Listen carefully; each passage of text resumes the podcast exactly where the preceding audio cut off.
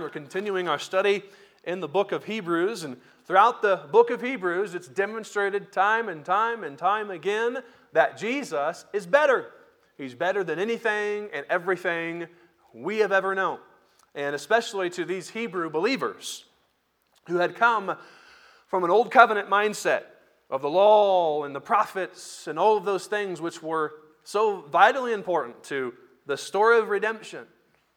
It was especially important for these old old uh, uh, Hebrew believers here to come into the understanding of the new covenant and what Jesus Christ had established for them. And indeed for them, it was important for them to see that Jesus is better. He's better than that old system. He's better than the laws and the prophets and better than the angels and better than all these things that they were so enamored with. He's better than them all. Once and time and time again throughout this book of the Bible, we uh, see that especially. Now, in chapter number seven in particular, it introduces an idea that is carried out even more so throughout the next three chapters. In chapter seven, Jesus is introduced as a better high priest, and uh, he's the only high priest you'll ever need. We learned that as we studied that chapter of the Bible. And then in verse in chapters eight, nine, and ten... the Bible begins to show us how much better his high priestly ministry really is. How? Well, in chapter number eight, we found that he administers as our high priest on the basis of a better covenant, a new covenant. In chapter number nine, which we're looking at today, we find that he's administering his high priestly ministry in a better sanctuary than what they had in the Old Testament. And in chapter ten, we'll learn that he's, a, he's able to administer a, a better high priestly ministry because there was a better sacrifice that was offered up for sin. And it's beautiful how the Bible puts all of these truths together for us here. And so in Hebrews chapter nine in particular, God shows us how Jesus ministers as our high priest on our behalf in a better sanctuary. Now, there was... This was something that was very significant for these Hebrew believers to begin to understand. Jesus had come and established a new covenant, which was now being administered through a new heavenly sanctuary.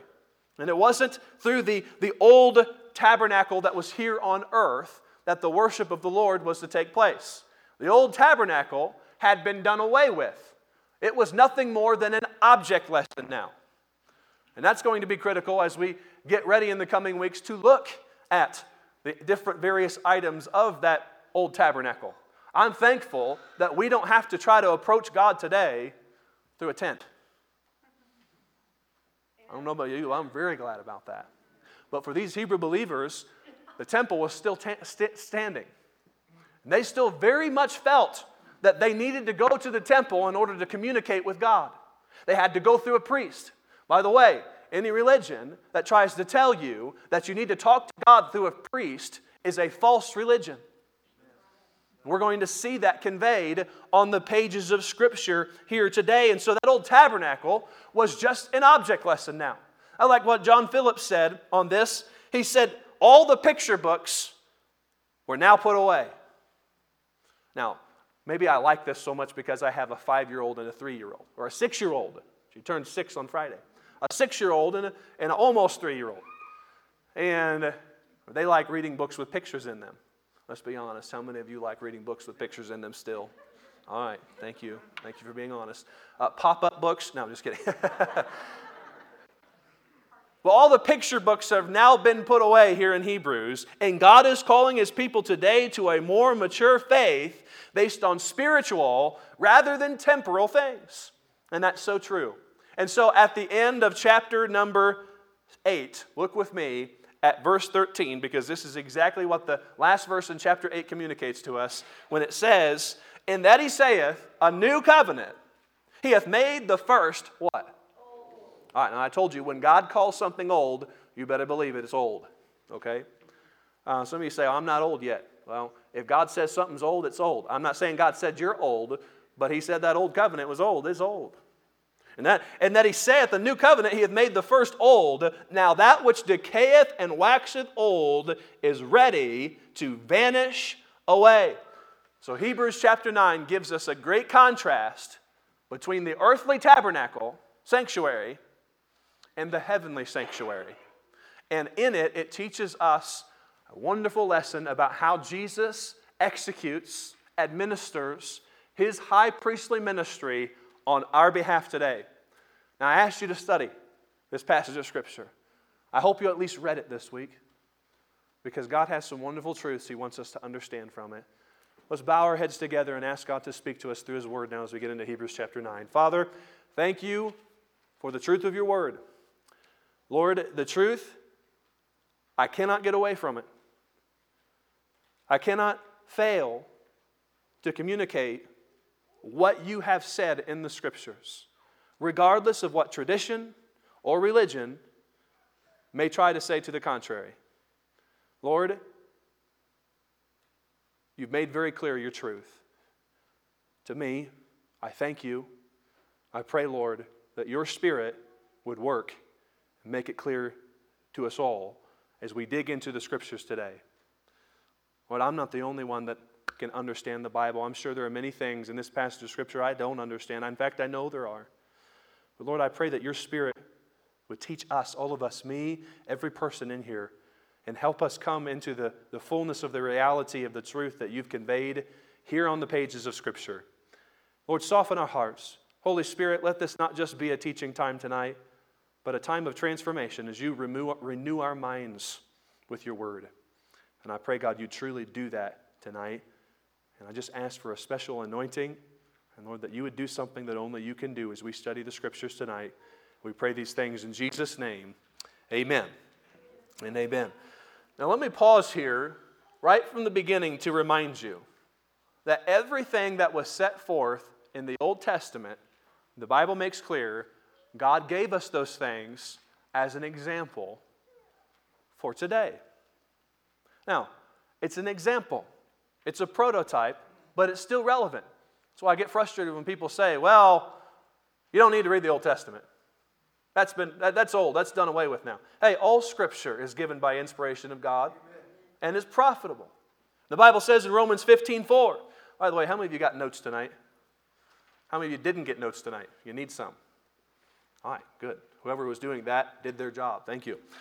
But Romans Romans fifteen and verse four on your notes, it says, "For whatsoever things were written aforetime were written for our learning, that we through patience and comfort of the Scriptures might have hope." And so God does have some lessons, some things that are true for us from the types and shadows of the Old Testament that he does want to teach to us. And that is also made clear here, especially in, in Hebrews chapter nine. And so the type of the tabernacle, the Old Testament tabernacle, is one of those types of things that the Lord wants to use to teach us some wonderfully important truth for our reality today as believers in Jesus Christ. And so let's take some time to begin to uncover what God has to teach us through the type of the tabernacle. Look at Hebrews chapter nine, starting in verse number one. If you're there with me, say amen.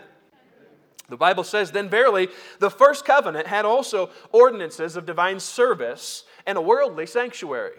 For there was a tabernacle made, the first wherein was the candlestick and the table and the shewbread, which is called the sanctuary. And after the second veil, the tabernacle, which is called the holiest of all." Just to make things clear to you here, the Bible's talking about the actual tent of the tabernacle. The first portion you'd come to when you entered into that tent was the holy place, where those first instruments that were listed there in verse two uh, were, were placed. And the second place you'd come to is a place we often refer to as the Holy of Holies.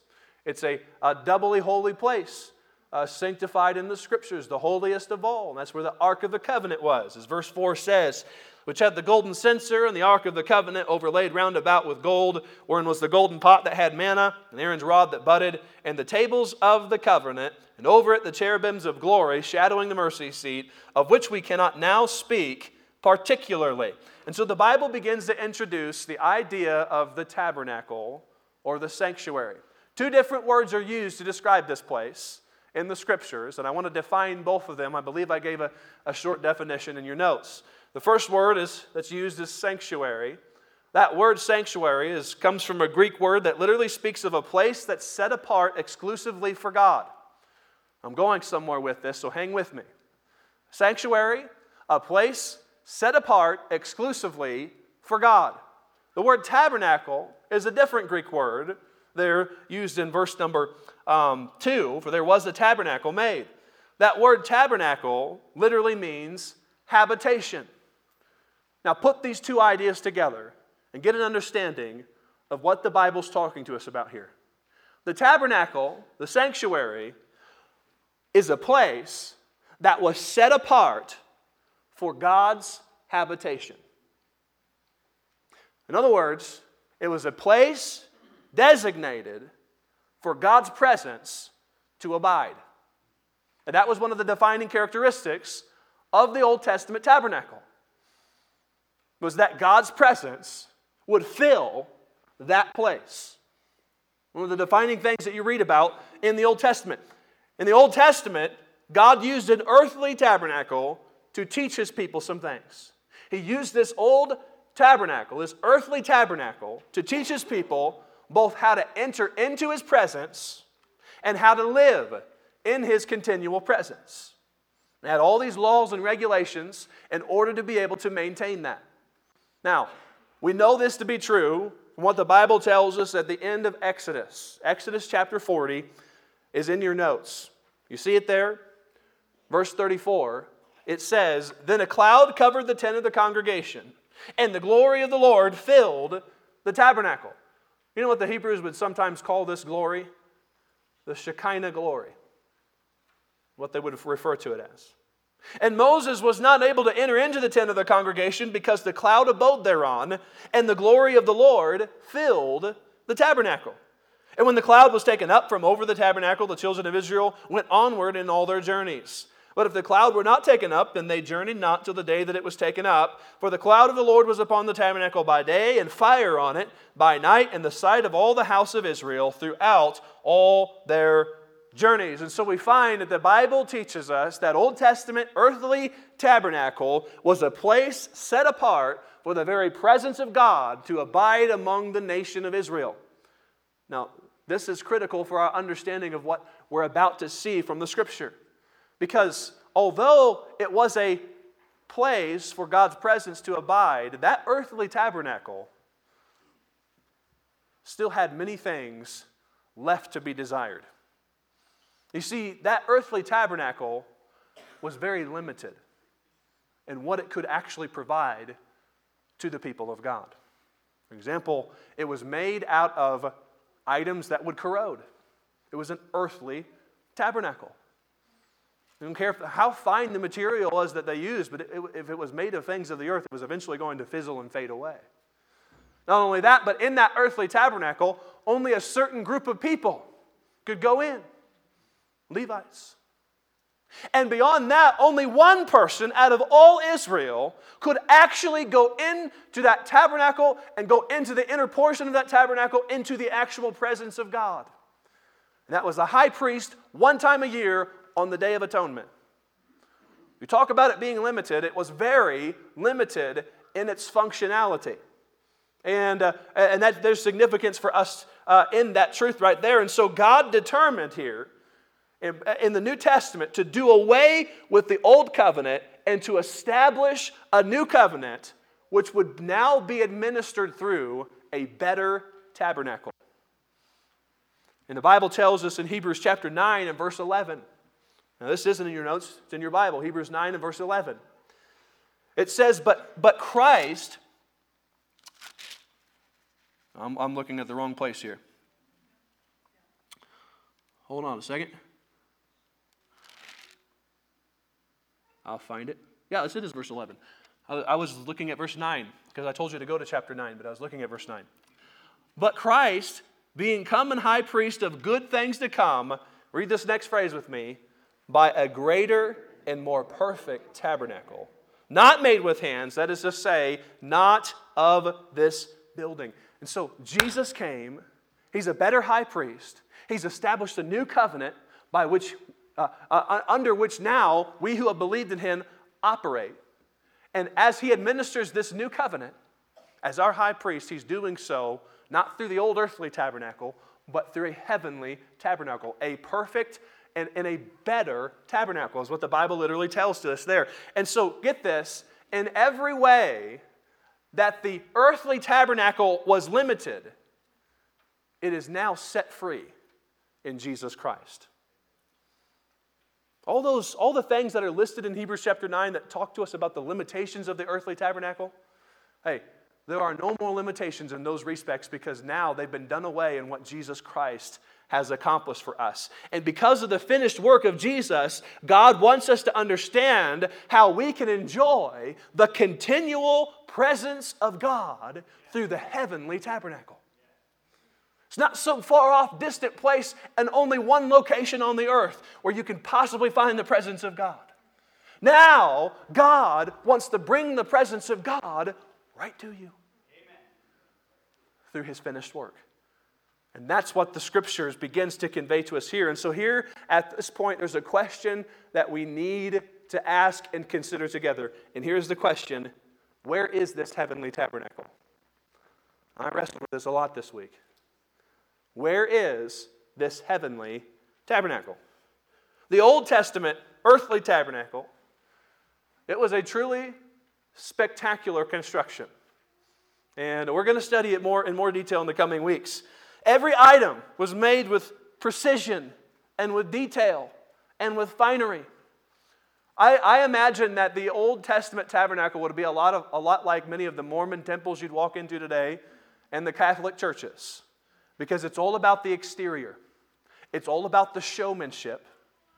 And that, that was important. And it was important that they make it that way because of the wonderful spiritual truths that they represented. And God was very particular about how He wanted that tabernacle to be made. And yet, we know today, as Stephen pointed out in Acts chapter seven, and this is in your notes, he said in Acts chapter seven that the Most High dwelleth not in temples made with hands. As the saith the prophet, heaven is my throne, the Lord said, and earth is my footstool. And what house will ye build me, saith the Lord? Or what is the place of my rest? Hath not my hands made all these things? Hey, the fact is, we cannot contain God in a building. You can try to do it as much as you want to, but you cannot contain almighty, omnipotent, omnipresent, omniscient God in a building. And we are so vain as humanity to think that we can. Okay? You can't do it. And there's no special place on earth where God alone can dwell and be and be at. All right? God, God the, the eyes of the Lord are in every place, the Bible says, beholding the evil and the good. And yet we want to try to put God in a box so that we can understand Him better. That is our tendency as human beings. It's our nature as humanity to want to limit God to a building or figure. That's why if you go over into Asia today, they've tried to make God into a fat little statue. They call Him Buddha. Now, I'm especially favorable of Buddha because when I was a kid, I was a fat kid. And my parents called me Buddha baby. Okay? So if you have a fat, if you have a fat kid, you can call him Buddha baby. It'll mess with his psyche, though, okay? Okay, it didn't really mess with me that much. But we want to put God into forms and figures, and we want to limit God into locations so we can understand Him better, so, so we can go talk to Him when we want to. And th- this is where God is. And or, or th- this is my God. And we want to we want to put Him into forms and figures. That's, that's the nature of humanity. And yet Jesus explained in John chapter four, Jesus explained to the woman at the well that though we want to say how and where God can be worshiped, the day was coming, and indeed it's already come, when the true worshipers of God would be able to do so apart from any type of physical limitation. In John chapter four, look at what Jesus said to the woman at the well. He said, "Woman, believe me, the hour cometh when ye shall neither in this mountain nor yet at Jerusalem worship the Father." Now, the woman at the well was a Samaritan woman. The Samaritans had made their own temple. The Jews had their temple. Where was that at? Jerusalem. All right, I, now I know you're paying attention, okay? They had their tabernacle or their temple in Jerusalem. And the Jews said, "This is where we worship God."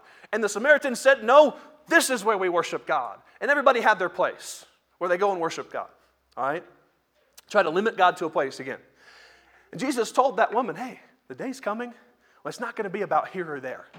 It's not going to be about limiting God to a physical location." He said, going on in verse twenty-three, "But the hour cometh and now is when the true worshipers shall worship the Father in spirit and in truth.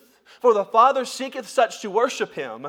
Then he says, God is a spirit, and they that worship him must worship him in spirit and in truth. So listen, though we often call this building, it's often called by people the house of God, we understand that, hey, this is not the only place where we will find God.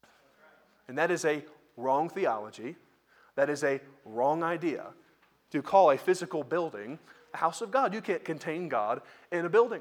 Um, we always learned in Sunday school when we were kids, and I can't remember how the how the hand motions go, but uh, um, I can't even remember how the rhyme goes right now. Some of you probably remember it. Uh, the church is not a, a building or a steeple. The church is a people. Oh, I can't remember how the poem goes right now. But uh, we're going to get to the significance of that statement here in just a minute. And so we know that the heavenly tabernacle, where it isn't, is in some physical location, in some physical building. That's not, that can't be. Uh, the Lord didn't die and be buried and raised again just to establish another earthly tabernacle. Okay? He was pointing us to something that was better. Okay? Definition of insanity, doing the doing something the same way and expecting expecting different results. Uh, what, not the same old story here. Jesus completely flipped the script when he was when he died for our sins. And so that leaves the question, where is the heavenly tabernacle? You say, oh, I know, I know, Pastor. It's in heaven. Well, that, that's that's the obvious um, implication, right? Well, it's got to be in heaven, right? Well, yes and no. And I'm going to tell you why as we look at the scripture together. Hebrews makes clear that yes, Christ did enter into the heavens once, into the presence of God, into a heavenly tabernacle to finish the work of the new covenant. Look at Hebrews chapter nine and verse number twenty-four. Are you there with me? It says in verse twenty-four, "For Christ is not entered into the holy places made with hands, which are figures of the true, but into heaven itself, now to appear in the presence of God for us." Christ has entered into the heaven for us. I love that truth right there. And let me tell you why. Everything the physical tabernacle represented has a real spiritual likeness. That's what the Bible's getting across to us here in this chapter. And yet, the real likeness doesn't necessarily, or isn't necessarily made of the same composition that the earthly tabernacle was made from. In other words, okay, um, there was a brazen altar in the earthly tabernacle. It doesn't mean that there's some heavenly big brazen altar sitting up in heaven today, okay? They were all figures, earthly figures, that signified spiritual truths. God is a spirit. That worship him must worship him in spirit and in truth. And so understand the distinction here. Now, verse twenty-four, look at it again. The Bible tells us that Christ is entered into the whole, not into the holy places made with hands. In other words, Jesus didn't go into that earthly tabernacle to finish the work of our redemption. It couldn't happen there. These things, the things made with hands, the earthly tabernacle, the Bible says, are figures of the what? Of the true. They're figures of the true. That word true in the Greek is uh, alethanos, and it literally speaks of that which not only has the name and resemblance, but the real nature corresponding to the name.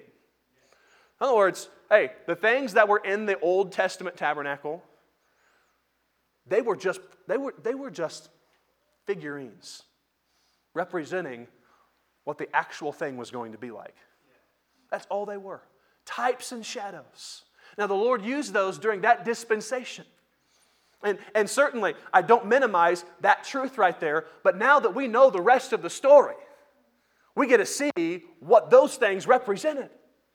And this is so significant. In other words, this word true in verse number twenty-four, it literally means, um, it speaks of that which is truly genuine. Okay? We're not dealing with forms and figures, figurines now. Jesus is the real deal. And that's what the Hebrews is trying to get across to us here. Now, most of what the earthly tabernacle pictured, it points right to Jesus himself. I love this as I, did, as I studied this this week. In the book of Revelation, for example, look at what the Bible says in Revelation chapter twenty-one and verse twenty-two. It says, "And I saw no temple therein," talking about heaven, "for the Lord God Almighty and the Lamb are" what? Whoa. Whoa. You mean there's not a physical temple sitting in heaven today? I mean there's not a physical temple sitting in heaven today. I'm saying the whole temple, the tabernacle, is just a picture of Jesus. You say, well, you're making that up. Okay, well, I'm trying to give you the Bible on this thing. What else does Revelation say? Verse twenty-three. It says, and the city had no need of the sun, neither of the moon, to shine in it, for the glory of God did lighten it, and the Lamb is the light thereof. Guess what? No candlestick in heaven. I don't need one. Jesus is what it typifies. Jesus is everything that it pointed to. And the nations of them which are saved shall walk in the light of it. What I'm saying is everything we learn about from that Old Testament tabernacle just points to Jesus, who is the real deal. And guess what? I'm glad I get to relate with Jesus instead of a golden stick. My life is a whole lot better because of that. I'm glad I don't have to walk into some building and And, and, and observe all of these earthly instruments in order to be able to enter into the presence of God. I'm glad I know God Himself, and God Himself lives in me. Amen. It changes the whole dynamic here. He is the one that everything else in the old tabernacle was just a resemblance of. All the shadows of the Old Testament were of Jesus. All of the figures of the temple were made to resemble Jesus. And boy, uh, we could spend weeks studying the tabernacle and bringing out all the pictures and types that are there. And we will spend a, a message doing that later on, but we need to give this introductory thing here. And so as we study the tabernacle, it all really just points us to Jesus Christ. Now this next part is very important, okay? You, you hear me out on this next part. Don't let your mind wander off. Stay engaged. Jesus, after His crucifixion and burial, He rose again. We know this.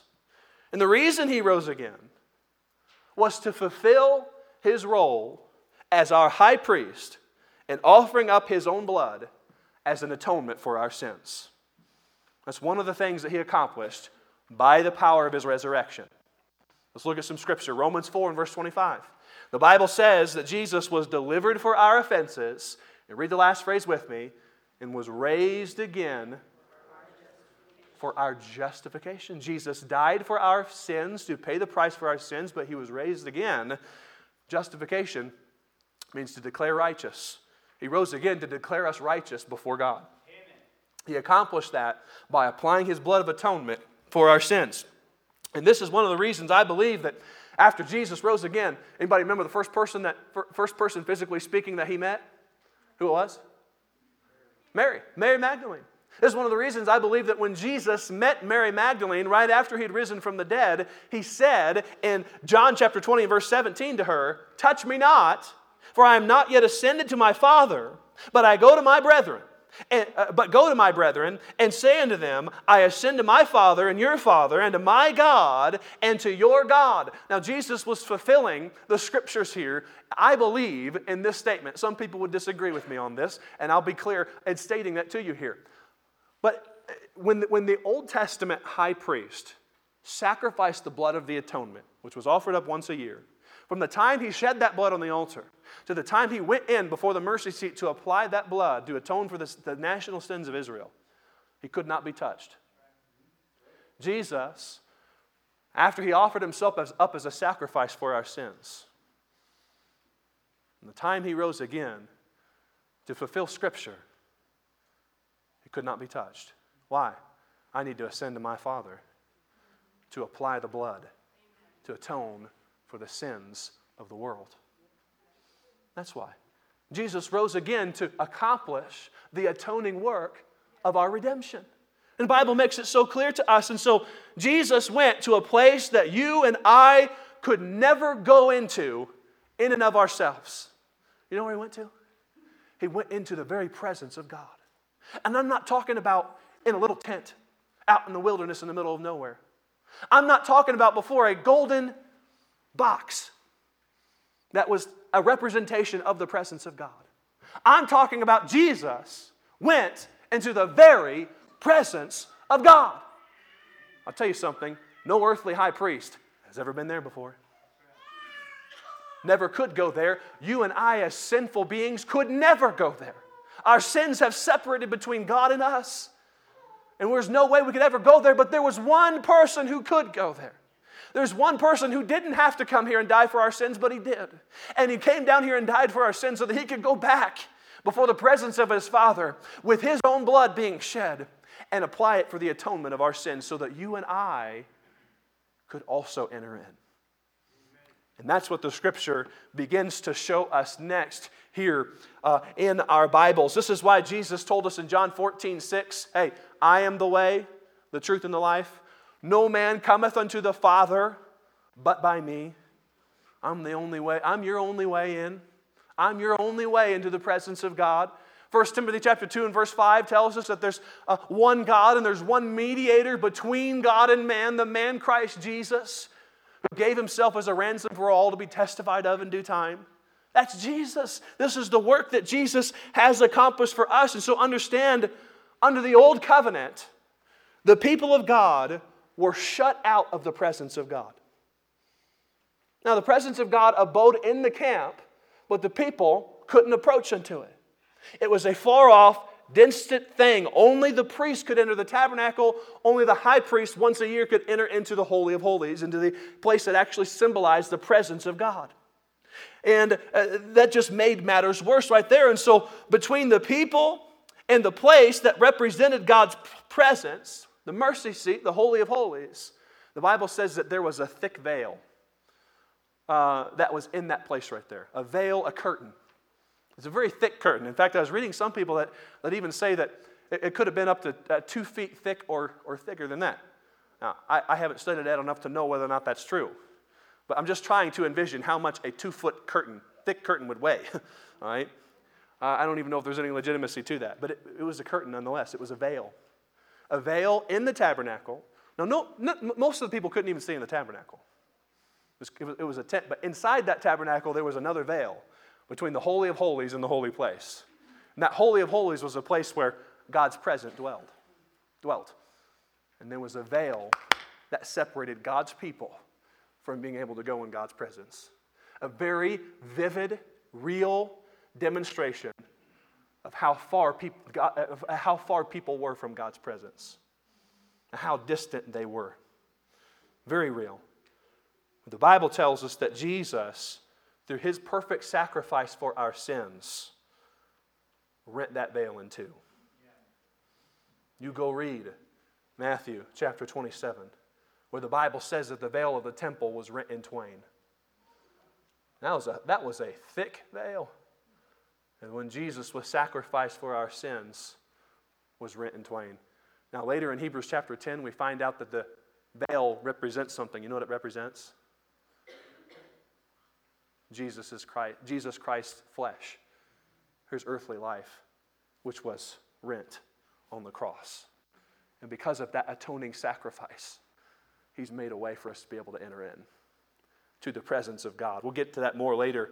And now Jesus, because he's died, now through his high priestly atoning work, he has applied his blood on our behalf in the very presence of God in heaven, on heaven's mercy seat, forever dealing with our sins that had once separated us from God. Now, believer, through your faith in Jesus Christ, you can come into the very presence of God without hesitation, without fear, because of what Jesus Christ has accomplished for us. Look down in your notes, Ephesians two thirteen. The Bible says, but now in Christ Jesus, ye who sometimes were far off are made nigh by the blood of Jesus Christ. The Bible says later in Hebrews chapter ten and verse nineteen, having therefore, brethren, boldness to enter into the holiest by the blood of Jesus, by a new and living way which he hath consecrated for us through the veil, that is to say, through his flesh, and having an high priest over the house of God, let us draw near with a true heart and full assurance of faith, having our hearts sprinkled from an evil conscience and our bodies washed with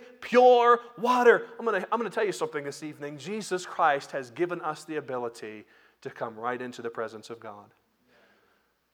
And that is what the Scriptures, as we'll see as we go verse by verse, uh, thoroughly in coming weeks truly conveys to us in this wonderful chapter of Scripture. And so Jesus has given us the ability to enter into God's presence by faith. Now here's the question. He's given us the ability to enter into God's presence. Do you have to go to heaven then to enter into God's presence? I asked you, where's the heavenly tabernacle? Hmm. Let's think about this. Does that mean that one day I'll be able to enter into God's presence? Does that mean that I can somehow be transported from this body into the heavenlies to enter into God? What does that mean? Where is the heavenly tabernacle? Do I have to go to heaven to be in God's presence? I believe the answer is no. And you listen to this statement. Through Jesus' finished work, He has established, He has set up His tabernacle in our hearts. Amen. Amen. I, this is one of those things. As I studied this this week, I was struggling with it. And I texted somebody, and I just, I couldn't believe it. And yet it's so obvious from the Scriptures. It's, it, it, it's so fundamental, but I, I struggled with it. Jesus, through His finished work, has set up camp in our hearts. Amen. His tabernacle in our hearts. Throughout the New Testament, the apostles referred to their physical bodies as the tabernacle. Let me give you a, a verse of Scripture. First Peter, or Second Peter chapter one and verse thirteen. It says, yea, I meet, I, I, I think it meet as long as I am in this what? Tabernacle. Tabernacle, to stir you up by putting you in remembrance, knowing that shortly I must put off this what? Tabernacle, tabernacle even as our Lord Jesus Christ has showed me. Get this. The old, the old tabernacle was a place set apart for God's presence among His people. It was one location where God's presence was. It was among His people. The heavenly tabernacle, the new tabernacle, however, is a place set apart for God's presence within His people. Amen. Not among His people, within His people. This is what the Bible begins to communicate us back in Hebrews chapter eight and verse one. It said, now the things which we have spoken, this is the sum. We have such an high priest who is set on the right hand of the throne of the majesty in the heavens, a minister of the sanctuary and of the true tabernacle. Read the last phrase with me. Which the Lord pitched and not man. In other words, it's not an earthly tabernacle. It's a heavenly tabernacle. It's something that God has set up. It's not something that we have set up for ourselves. And so once God has set up His tabernacle within you, He's not going anywhere. Amen. Jesus Himself gave us this promise. He said, I'll never leave you nor forsake you. In Matthew chapter twenty-eight and verse number twenty, Jesus said, lo, I am with you always, even until the end of the world. Amen. Amen. And amen for that. I'm glad the Lord, by His Spirit, which He has placed within every believer, has set up a tabernacle within our hearts. I'm glad I have His presence by promise, not by my actions, not by my great ability to somehow transport myself up into the heavenlies. But the Lord Jesus has set up His tabernacle within the heart of every one of us as believers in Jesus Christ. We often talk about how Jesus is in our hearts and how we have God within us, the Spirit of God within us. But we don't want to take it this far. And I'll tell you why as we conclude here tonight. Because of religion. And because of an attachment to the old covenant, the law, legalism. Now don't miss this tonight. Religion tries to reinvent the types and shadows of the Old Testament to control you. To control your life. Let me give you some examples. Religion wants you to think that God's presence is secluded to a building. Why? So they can get you to come to that building. Mormons, Catholics, many of the liturgical, formal Protestants, and sadly, many Baptists too. Come to the house of God. God met with us today. Where two or three are gathered in my name, there I am in the presence of them. That's not actually what it's even talking about. You study the context of that. Guess what? God's present with me, even if you're not there. I have God's Spirit living inside of me. We come up with all these phrases, and that's what religion does. Religion wants you to think there is a special class of people who can approach God's presence and has special access to God's truth. If we were preaching religion here today, I would want you to believe that I have a special knowledge about God that you cannot possibly attain. Well, I went to Bible college. I did. I'm thankful for it. It doesn't make me smarter about the Scriptures than you. The priests, you have to go to God through the priests in many religions. That's what religion does. But here's the big kicker. Some of you won't like this. Religion wants to put back up the veil that Jesus tore down. I wanted to get a veil up here to demonstrate this. I'll probably try in coming weeks. But it wants to put back up the veil that the Bible has already told us Jesus has tore down. So the law says, when I sin as a believer, the veil is shut. I am now estranged from God. I'm outside the presence of God. You don't deny it, because this is exactly what we do. We want to put the veil back up. So how do we get back in to God's presence? I got to get forgiven again. Now, somehow in our minds, we quantify this in different ways. Some religion says, well, I just need to get saved again. But we're Baptists. Once saved, always saved. We know that. And it's true. I don't belittle that. But somehow we still need to get forgiven again. Somehow the veil still closes in our human minds. So we need to ask to be forgiven again and again. What does the veil represent? Hmm? Hebrews chapter ten said it was his flesh. What did he do to tear that veil down? He died on a cross. That's how he tore that veil down.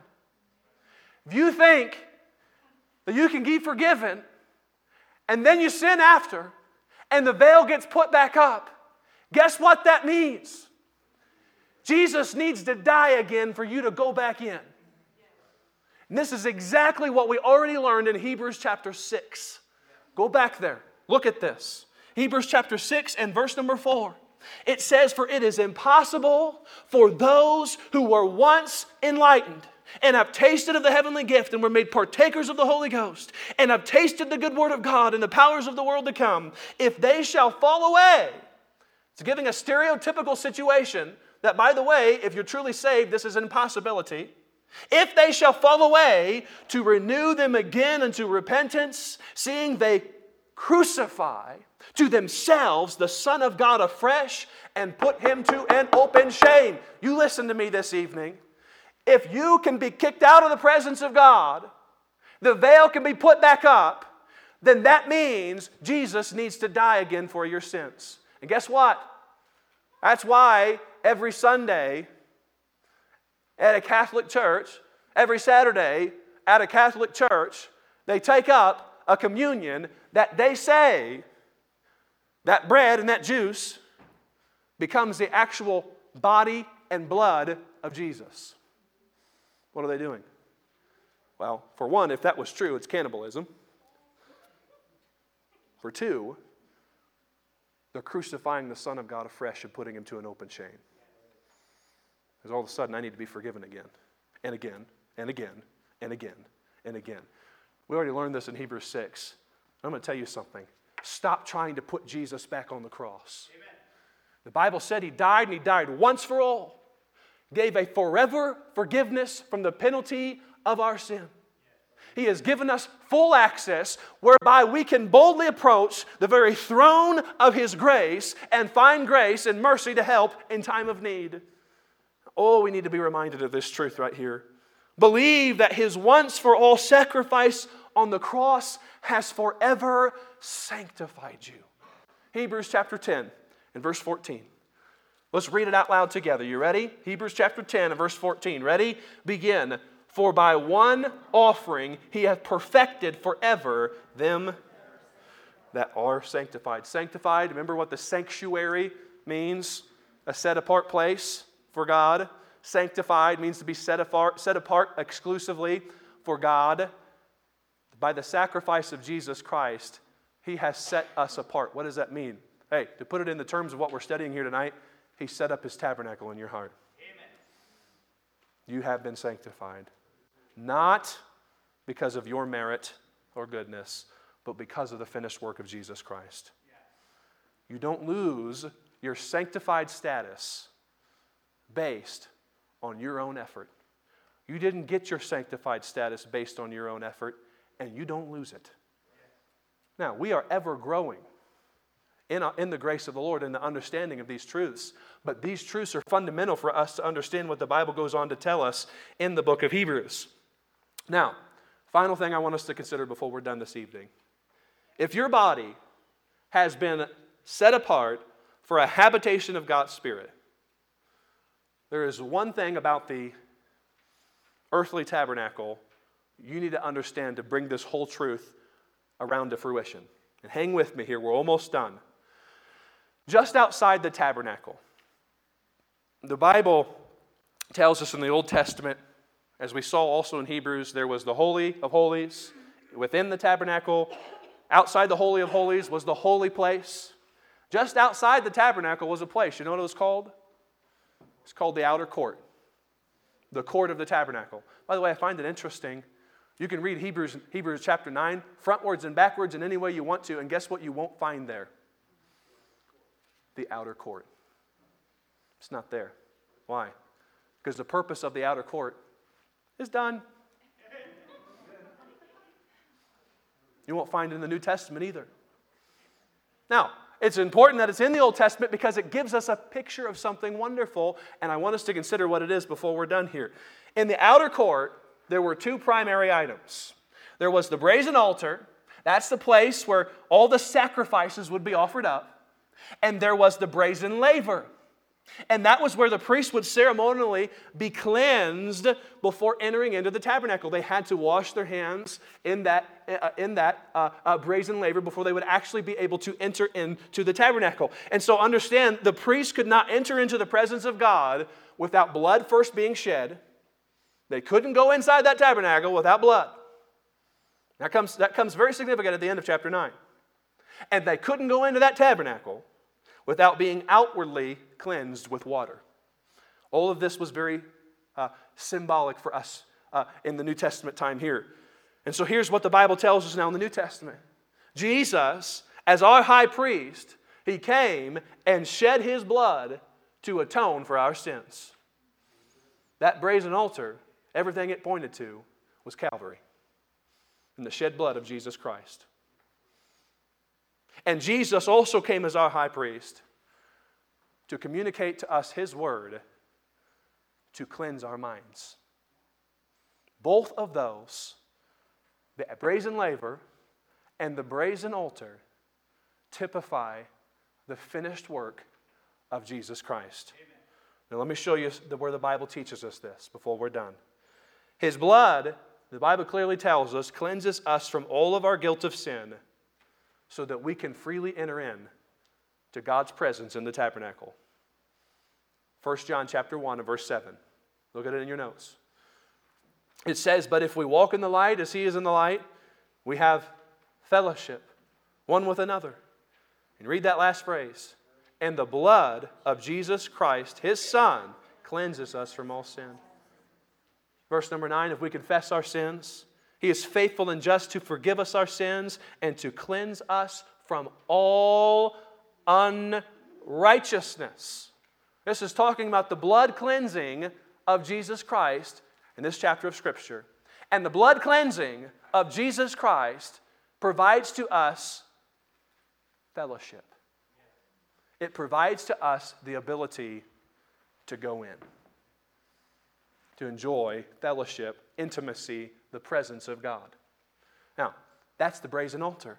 The blood of Jesus Christ that was shed teaches us something about that. What about the brazen laver? Well, the Bible teaches us that water that they would wash their hands with before they could enter into the tabernacle, it also represents something that Jesus Christ has accomplished for us. His word, Jesus' word, the Bible teaches us, sanctifies our minds so that we can freely and unashamedly enter into God's presence. Look at John chapter seventeen in your notes. In verse seventeen, Jesus said this. This is Jesus' great high priestly prayer. He prayed, sanctify them through thy what? Truth. Truth. Thy word is truth. You want to know how you're set apart? Through the word of God. Amen. The Lord teaches us through his word. Now, this was a, an immediate thing in the sense of, hey, as soon as Jesus Christ finished his work and communicated his word, it, it was as done as it is ever going to be.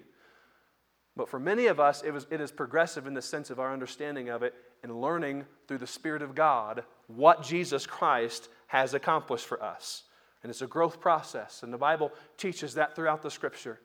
But what the Bible does clearly teach is that we are sanctified through the washing of the water of God's Word, which is a demonstration of everything that brazen laver outside the tabernacle Had to, had to demonstrate for us. Look at Ephesians chapter five and verse twenty-five. If you're still with me, say amen. Amen. Don't, don't lose me. Verse twenty-five, it says, husbands, love your wives. There you go, wives, nudge them in the side here. You got your chance.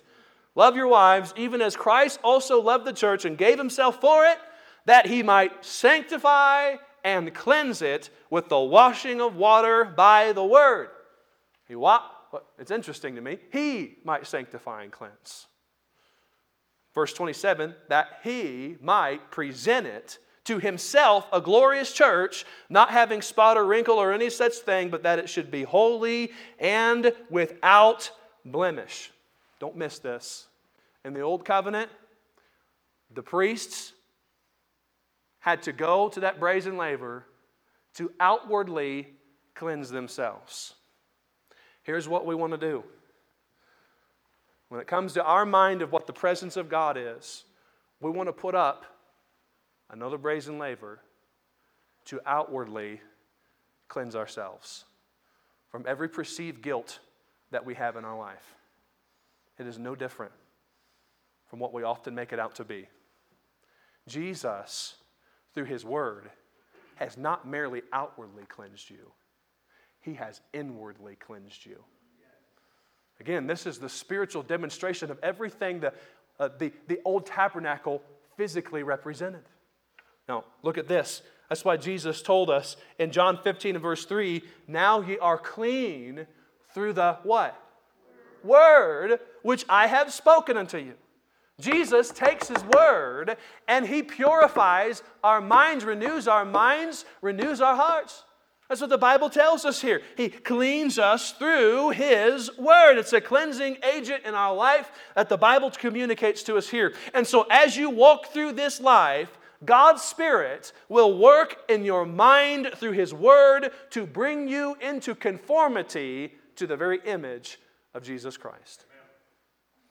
Now, look at what the Bible has to say in uh, the, the next verse there in your notes. Is it First Corinthians, Second Corinthians chapter three? Is that what it is? Second Corinthians chapter three, starting in verse thirteen, it says, not as Moses, which put up a veil over his face, that the children of Israel could not steadfastly look to the end that, of that which is abolished, had been done away with. But their minds were blinded, for until this day remaineth the same veil, untaken away in the reading of the Old Testament, which veil is done away in Christ. Now that is not talking about the veil of the tabernacle. It is talking about the veil that Moses would wear over his face. And there's a little bit of a different distinction there, so don't get confused. Verse fifteen says, but even until this day uh, when Moses is read, the law, in other words, the veil is upon their heart. Nevertheless, when it shall turn to the Lord, the veil shall be taken away. Now the Lord is that Spirit. And where the Spirit of the Lord is, there is what? Freedom. Liberty. But we all, with open face, beholding as in a glass the glory of the Lord, are changed into the same image from glory to glory, even as by the Spirit of the Lord. And praise God, the Holy Spirit of God is at work, guiding us, directing us in each one of our hearts and minds as we get to live in the presence of God. And by the Spirit, behold the glory of the Lord. He does a work of transformation in every one of our lives. And oh, how important that is for us to understand. Now, here's the thing. We're living in a tabernacle which the Lord pitched and not man. Friend, I am living in the very presence of God because of the finished work of Jesus Christ. Jesus has set up camp in my heart, and I can boldly enter in to the very presence of God. One day, as the Apostle Paul indicated when he said, I am now ready to be offered and the time of my departure is at hand. That word departure is a Greek word that literally speaks of taking down a tent and moving on. Departure. One day, if Jesus doesn't come back first, we'll take down this earthly, tab- this, this physical tabernacle that the Lord set up camp in, and we'll graduate to the very physical, very presence of God in heaven. And this is the last verse in your notes that I want to show you here. Let's read this together. I'll read it out loud and you read silently. It says, for we know that if our earthly house of this tabernacle were dissolved, we have a building of God, an house not made with hands, eternal in the heavens. Verse four, for we that are in this tabernacle do groan, being burdened, not for that we would be unclothed, but clothed upon, that mortality might be swallowed up of life. Now he that hath wrought us for the selfsame thing is God, who has also given unto us the earnest of the Spirit. That's the presence of God with us right now. Therefore we are always confident, knowing that whilst we are at home in the body, we're absent from the Lord. For we walk by faith, but not by sight. We are confident, I say rather, and willing to be absent from the body and to be present with the Lord. What a day that's going to be. When this earthly tabernacle, which is just something that God relates to us now through while we're in this pilgrimage, in this wilderness period, one day it'll be taken down because we'll be in the very eternal presence of God for all of eternity. But that fact in no way belittles the truth that Hebrews chapter nine conveys to us, that you and I right now can enjoy the very presence of God as we walk through this lifetime. For He has come and brought His presence into our own hearts. I'm not fighting to stay in God's presence. I can ne- He will never forsake me. Now sometimes I ignore the fact that He's there. Sometimes I still struggle. But that does not mean that He's left. That does not mean that I can do anything to make Him leave. When God looks at me, He sees the blood of Jesus Christ. Oh, there's so much here. You know what was in that mercy seat? The Ten Commandments. And when the, when the offering of the atonement was offered on that sacrifice, do you think that God saw the broken Ten Commandments? No. He saw the blood. We want God to relate to us by our own effort. The only way we can have a relationship with God is because of the finished work of Jesus Christ. We can enjoy that intimacy. Stop trying to put the veil back up. Stop trying to put Jesus back on a cross. Just enjoy the relationship you have been brought into through your mediator, Jesus Christ. I found a way through the blood, past the veil, to the Holy of Holies with God. There, by his power over sin, I prevail, I can walk in the path that he trod. There, through the blood of Christ I stand, glorified Son at the Father's right hand.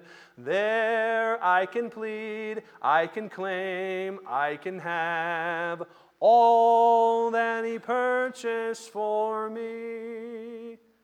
That's what we learned from this passage of Scripture. I'm glad. By the way, when you begin to enjoy this intimacy with God, the words of First John chapter two and verse number twenty-eight will ring more true to you than they ever have before. And I leave you with this. It says in First John two twenty-eight, and now, little children, abide in him, that when he shall appear, we may have confidence and not be ashamed before him at his coming. The one thing John wanted those little children to know, your sins are forgiven you for his name's sake. Why? So that when he shall appear, you'll see him coming with a smile and not with a religion-made, self-made, perceived psychosis of condemnation. God is inviting you into his presence when you trust Jesus as your Savior, and he'll never leave you or forsake you.